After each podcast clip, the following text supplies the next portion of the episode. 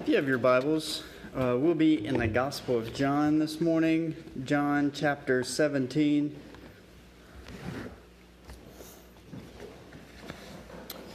John 17, we'll be in verses 1 through 19 this morning. A little good chunk of reading for us to work through. So if you've found your spot, would you please stand for the reading of Christ's Word?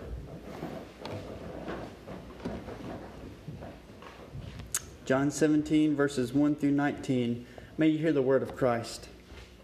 Jesus spoke these things, looked up to heaven, and said, Father, the hour has come. Glorify your Son, so that the Son may glorify you, since you gave him authority over all flesh, so that he may give eternal life to everyone you have given him. This is eternal life, that they may know you, the only true God, and the one you have sent, Jesus Christ. I have glorified you on earth, and I'm completing the work you gave me to do. Now, Father, glorify me in the presence with the glory I had with you before the world existed. I have revealed your name to the people you gave me from the world. They were yours. You gave them to me, and they have kept your word. Now they know that everything you have given me is from you, because I have given them the words you gave me. They have received them and have known for certain that I came from you. They have believed that you have sent me. I pray for them. I am not praying for the world, but for those you have given me because they are yours. Everything I have is yours, and everything you have is mine, and I am glorified in them. I am no longer in the world, but they are in the world, and I am coming to you, Holy Father. Protect them by your name that you have given me, so that they be one as we are one. While I was with them, I was protecting them by your name that you have given me. I guarded them, and not one of them is lost except the son of destruction, so that the scripture might be fulfilled. Now I am coming to you, and I speak these things in the world so that they may have my joy completed in them. I have given them your word. The world hated them because they are not of the world, just as I am not of the world. I am not praying that you take them out of the world, but that you protect them from the evil one. They are not of the world, just as I am not of the world. Sanctify them by the truth. Your word is truth. As you sent me into the world, I also have sent them into the world. I sanctify myself for them, so that they may also be sanctified by the truth. Let us pray. Father, we thank you again for your goodness and grace that you have gathered us here this morning to worship you, to lift up your name, to be able to be poured into by you. And so now may we remove all obstacles in place of our hearts, in front of our hearts, in place of our minds, and in front of our minds. That we might receive the word that you have given to us, that we might be sanctified by them. May we understand the truth that you have before us this morning and may you reveal them to us with such clarity that we might live them out and be able to show the world that this is who we are as followers of Christ. Lord, we offer all these things in your name. Amen. You may be seated. the theme for June, uh, if you remember, you know, we've, we've worked through approximately five, in fact, there are five different themes that we've worked through uh, so far. We're looking at one each month. And as I told you in December, we're trying to figure out what does it mean to be faithful in the small things that God has given us, the very small things in our daily lives. And so in the month of January, we looked at holy time. How do we set aside time in order to be better prepared to be followers of Christ? In February, being uh, you know the the romantic month, so to speak, what do vows look like? All kinds of vows. It's vows to Christ, vows to your spouse, vows to friends, and the like. Well, what is March? Well, that was what we investigated. What does it mean to be planted in the church? Why in the world does it uh, is it important for us to be planted here as a body of believers in order to better serve Christ and one another? So that's what we looked at in March. In April, we looked at kid discipleship. How do we disciple our children? How do we teach our children in the ways of Christ and what are some really wise and thoughtful ways in bringing them closer into this relationship with Christ and deepening that relationship with Christ. In May, uh, we looked for a couple of weeks into sustaining creation. Considering May as the time of blooming and blossoming, we looked at how is it that God has created a world in such a way that we are to take care of it and to take care of others through this creation. And so here we are in June, the second day of June, we're looking at a new theme unselfish self care. Unselfish self care. So, what is that? And you know, if you have grabbed these in the past in the back up there, uh, you can grab, there's several others that you can grab when you leave today. Uh, so give you a little snippet of what this, what uh, we mean by this unselfish self care. It is how is taking care of yourself and this can be health and exercise, sleep, diet, downtime, a number of other areas. How is that a way of attending to the overall health of you and your community? Because there is plenty to be said about unselfish self care, and I hope we can do that uh, this week, next week, and then we're going to break uh, the week after that for a Father's Day sermon, and then we'll pick back up in the last two weeks. We have five Sundays in June that we can talk about once it comes to unselfish self care. Plenty to talk about. But let me begin by what it's not so we can sort of set some parameters of what we're talking about. First, me time. We've used this, haven't we? I need some me time. Parents, we've used this quite often. I need some me time. Let me give you an example of me time that happens in the McEwen household. We run to the bathroom just for solitude and silence. Don't lie, you've done it, haven't you? You close the door, you have no potty business, you just close the door and you have me time. Right? There's that little bit of silence and t- solitude for just a moment to gather your thoughts, your patience, take your breath, and you move out of that confined space back into the chaos. But that's not what we're talking about when we're talking about unselfish self care. Or uh, if you've ever traveled through uh, Walmart, you've gone through all your gathering of food and supplies for that week or the next few weeks, and then they come, you come towards the end and you have to check out, and here you are, the fifth person in line in the two aisles that are uh, uh, uh open at the time, and then you Move slowly and slowly and slow to the front, and what do you see on both sides of you? Candy and what? Magazines, right? Candy and magazines, and you see a number of different topics and uh, different themes that are talked about in those magazines. A lot of them have to do with self care, don't they? About how to, to attend to yourself, whether it's diet, whether it's about um, this is how you should look, this is what you should eat, and the like. But a lot of them deal with that topic of self care.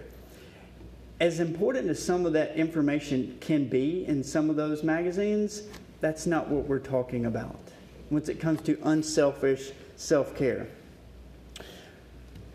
What I want to introduce to you this morning is two words inward and upward inward and upward. I think I don't, I don't have to really clarify what I mean by those two words, but here's how I want to talk about them for the next five weeks. We talk about our inward life, this life in which we are, might be private life, our, uh, our self life, and how we think our thoughts to ourselves, the, the struggles that we carry, the doubts that we carry, the certainties that we carry, all this mental life, this self care that is involved with this. That's our inward life. All of those magazines that you might see in Walmart or CVS and the like are primarily focused on your inward life, but rarely, rarely ever do they talk about the upward life. You get what I'm saying? About how you can take your inward life and direct it to God. That's what I mean by inward and upward. What I want to focus on today and what I want to focus on next Sunday as well is this inward and upward life. How in the world do we direct our inward lives upward? And how is that related to our unselfish self care every single day. So I might use another word besides self care. It'll be soul care. And what I mean by soul care is just how we take care of the entirety of who you are as a self your heart, your head, your hands, the entirety of who you are. Jesus will say, What is the greatest commandment? To love the Lord your God with all your soul, strength, might, right? That is your soul. That is the entirety of who you are. And so when we are discussing self care, we want to figure out how we can take this inward life of who we are and direct it up to God Himself. And so let's look at uh, John 17 this morning and see how there is so much, so many riches from this passages as it relates to self care. Uh, as I was working through these passages, uh, these passages, I want to split them in the first part, uh, verses one through five, and I noticed there were some um, characteristics of these verses. I want you to pay attention to them with me. Verses one through five. Notice these things. First, the entire passage as a whole of John 17 is a prayer. The entirety of it is a prayer itself. And so when you look at these verses, I want you to notice the type of relationship that Jesus has with his Father. Do you see it? How he is directing his inward life up to the Father, and how he is stressing the importance of even this Jesus, the Son of God Himself, the second person of the Trinity, has to overflow Himself and pour Himself out to the Father. And so you notice this son's relationship to the father. And what do you really notice is the intimacy that's involved between the son and the father. He takes time across his ministry, whether it's the beginning of his ministry, after he is baptized by John, and immediately he goes into the desert. Remember? And he prays in the desert to his father whether it's later on in his ministry and when he is hurting and in pain in the Garden of Gethsemane, he is praying to his Father. Or at the end of his earthly ministry on the cross, he is still praying to his heavenly Father. And so there's this level of intimacy between the Son and the Father that we cannot overlook, church. And this type of model and paradigm is there for us too, the type of intimacy that we are invited to as His church to lean into our Heavenly Father as well. But also notice the longing here. He longs to be back with His Father in heaven as they have always been paired together. It says in verse 5 Now, Father, glorify me in your presence with the glory that I had with you in the beginning before the world existed. There is a time and place in which he is set forth into this ministry to live, to die, to be resurrected, and then one day he ascended to the Heavenly Father at his right hand. And so you have this longing to be intimately, more intimately tied to his Father. Here's another characteristic of this, these verses the Son's mission for the Father. Notice that it's not just his mission as to live and to be able to perform miracles, to be able to teach others, but this mission is for the Father Himself. His life is turned upward no matter where he is at, no matter what village or town and he's in, he's turning his entire inward life upward. And notice also the Son's fullness found in the Father alone. He finds fullness and completeness in his heavenly Father. Shouldn't be any different from us. That we realize that our inward lives cannot truly be full until they are turned upward. And he also talks about, lastly, his experience with the Father's presence. When he is even in this earthly ministry and he is uh, in the flesh, he senses the Father's presence no matter what. They are continually uh, pouring themselves out to each other in their own life towards one another. And just like divine love itself, it is a pouring out. And now let's look at verses 6 through 19, some characteristics that we find here uh, in Jesus' prayer uh, to, for his disciples. First, notice that he wants his disciples to pay attention to this that they would receive the Father's word with thanksgiving. This is one of the very reasons why we come here on Sunday is to be able to receive a word, a, a, a word of wisdom, so that we might live it out with wisdom and uh, gentleness and kindness towards the world around us. There's this thanksgiving that is involved in receiving of God's word. And they, he also prays that the disciples would see the Son as a gift from the Father. And it's that type of language that they have received me. They understand that I was given to them, this gift language. You also notice that the Father, he asked that the Father would protect and guard them. We'll talk about this language of protect and guard here in a few minutes. And this message of Jesus that they would also protect it in their own ministry. And then the fourth thing, that they might experience the abounding joy. Jesus prays that specifically for the church, that they would experience a fullness, a completeness of this joy that is found in the Father and, and also the Son. And then lastly, there's one last uh, characteristic of this passage of 6 through 19 is that they would, the disciples would continue to walk with Christ in the world, but not of it. And so I want you to see these characteristics at a 30,000 foot level as we continue to work through these passages this morning as it relates to this self care. So let's look back at these uh, verses 1 through 5. Notice that Jesus is talking about one's identity rooted ultimately in the Father. That they, you and me, were made and designed by God for God. We're made by Him and for Him, which means there's tons of meaning and purpose in your everyday living. That your purpose is to glorify the Father. And, and Jesus uses this language again and again to glorify your Son, and that the Son would glorify you. And as we understand who this Jesus is, we understand what our true relationship is and this true care that can be involved in this type of identity that is ultimately rooted in Christ. And so you find in these verses 1 through 5 what does it mean to follow Christ and to be able to understand and discern our own self care? Well, one, you cannot understand self care without your identity rooted firmly in Christ. That's the first point. You have to understand your identity as it's rooted ultimately in Christ.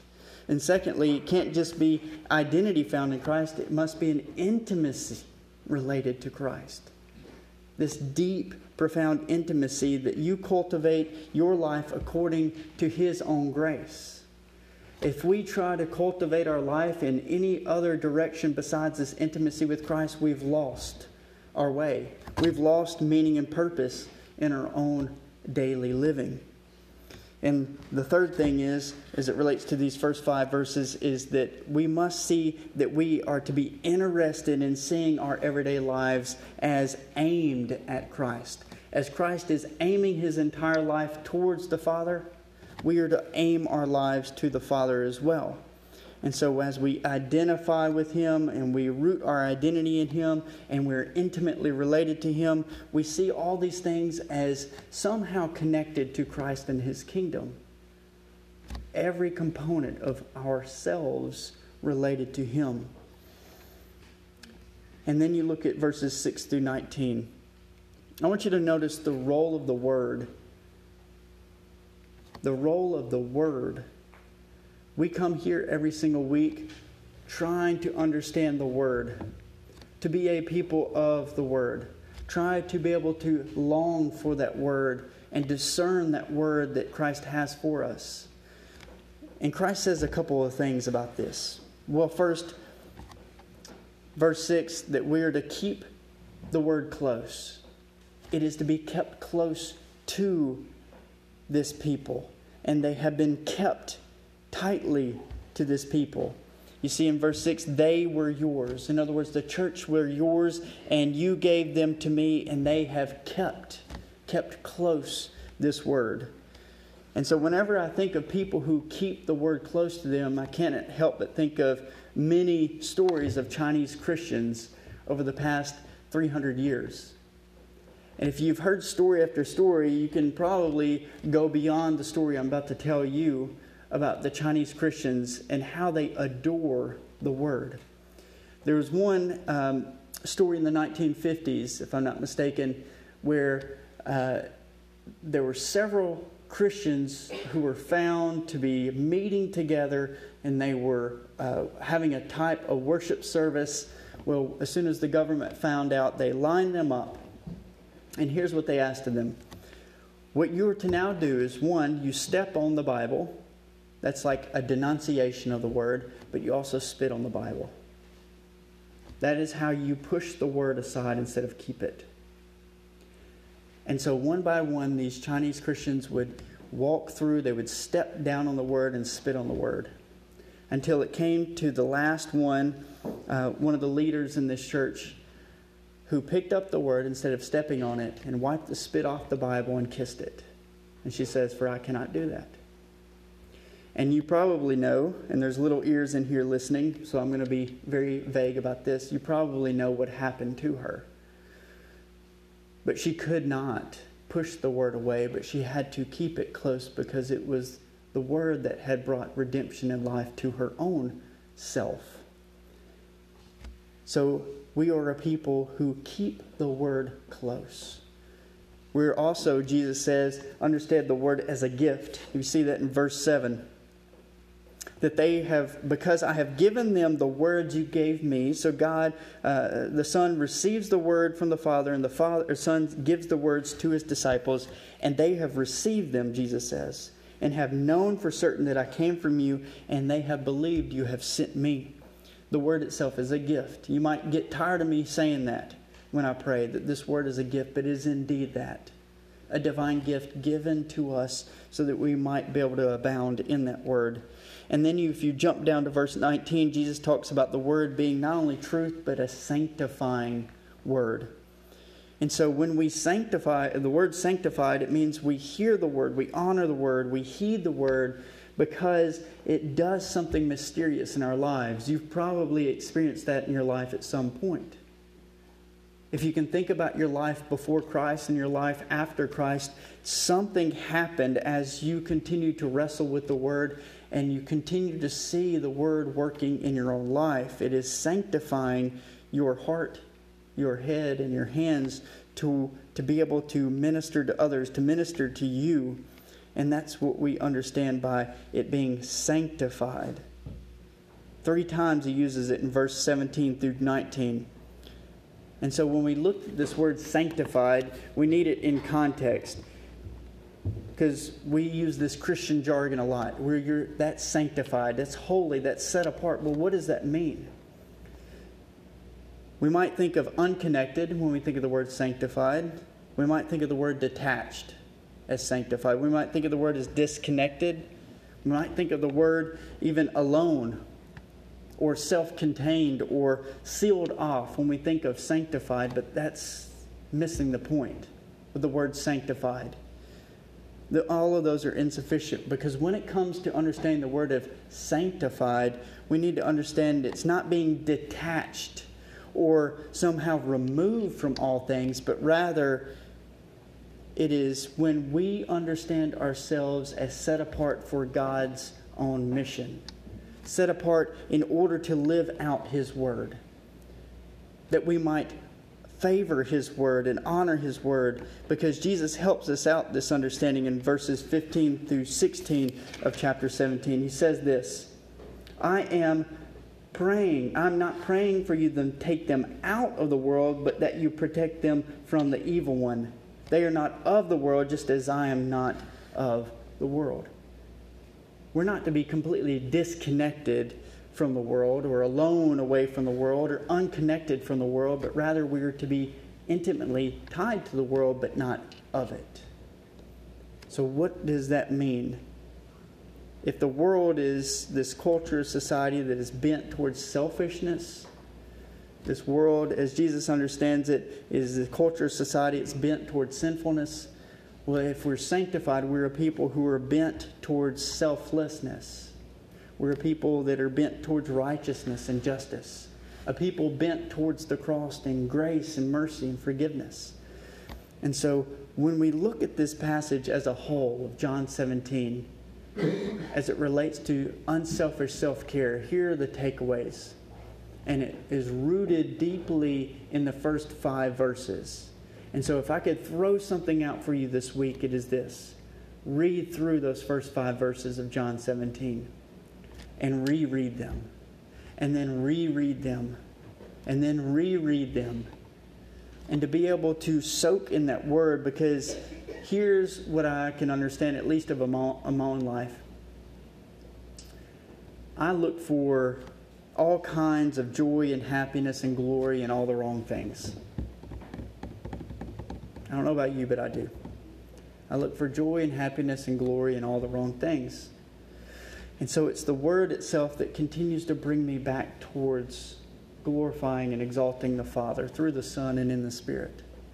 And that when I am in search of the things of the kingdom, it turns all those joys and the happiness and glory back to where I was intended to aim towards. And you see that type of intimacy in the first five verses of John 17. That level of intimacy and deepness that is there between the Son and the Father. And so, once it comes to self care, are we completely inward focused? Are we only consumed with how I can take care of myself and that's it? Or is our inward focus actually turned upward? Are we trying to see how ourselves are directed towards the Father as the Son is directed to the Father? Also, with self care, is, is there an intimacy that's involved that is directed towards Christ? Because you can be intimately connected to lots of things I can be pretty intimately connected to my phone. I can find so much more happiness and joy in putting another book in Amazon, but it doesn't bring me much closer to the Father. Once it comes to developing your inward life upward, we need to see how we are finding happiness and joy and glory in all the other places so that we might be realigned and reoriented to the Father with great intimacy. And lastly, in what ways are you interested in the kingdom? Are your interests really in the kingdom? Are your interests really in Christ Himself? These are questions that we need to self reflect on because that's a part of self care. Is that we have to turn inward for just a moment to see where we're going wrong and wiry in our life so that we can reconnect and reorient our lives back to the Father. And so Jesus has something to say about this. He says, Where your treasure is, there your heart is also. Notice he doesn't flip it. He didn't say, Look at your heart and it'll show you your treasures, or change your heart, then you'll change your treasures. Where your treasure is, there your heart is also.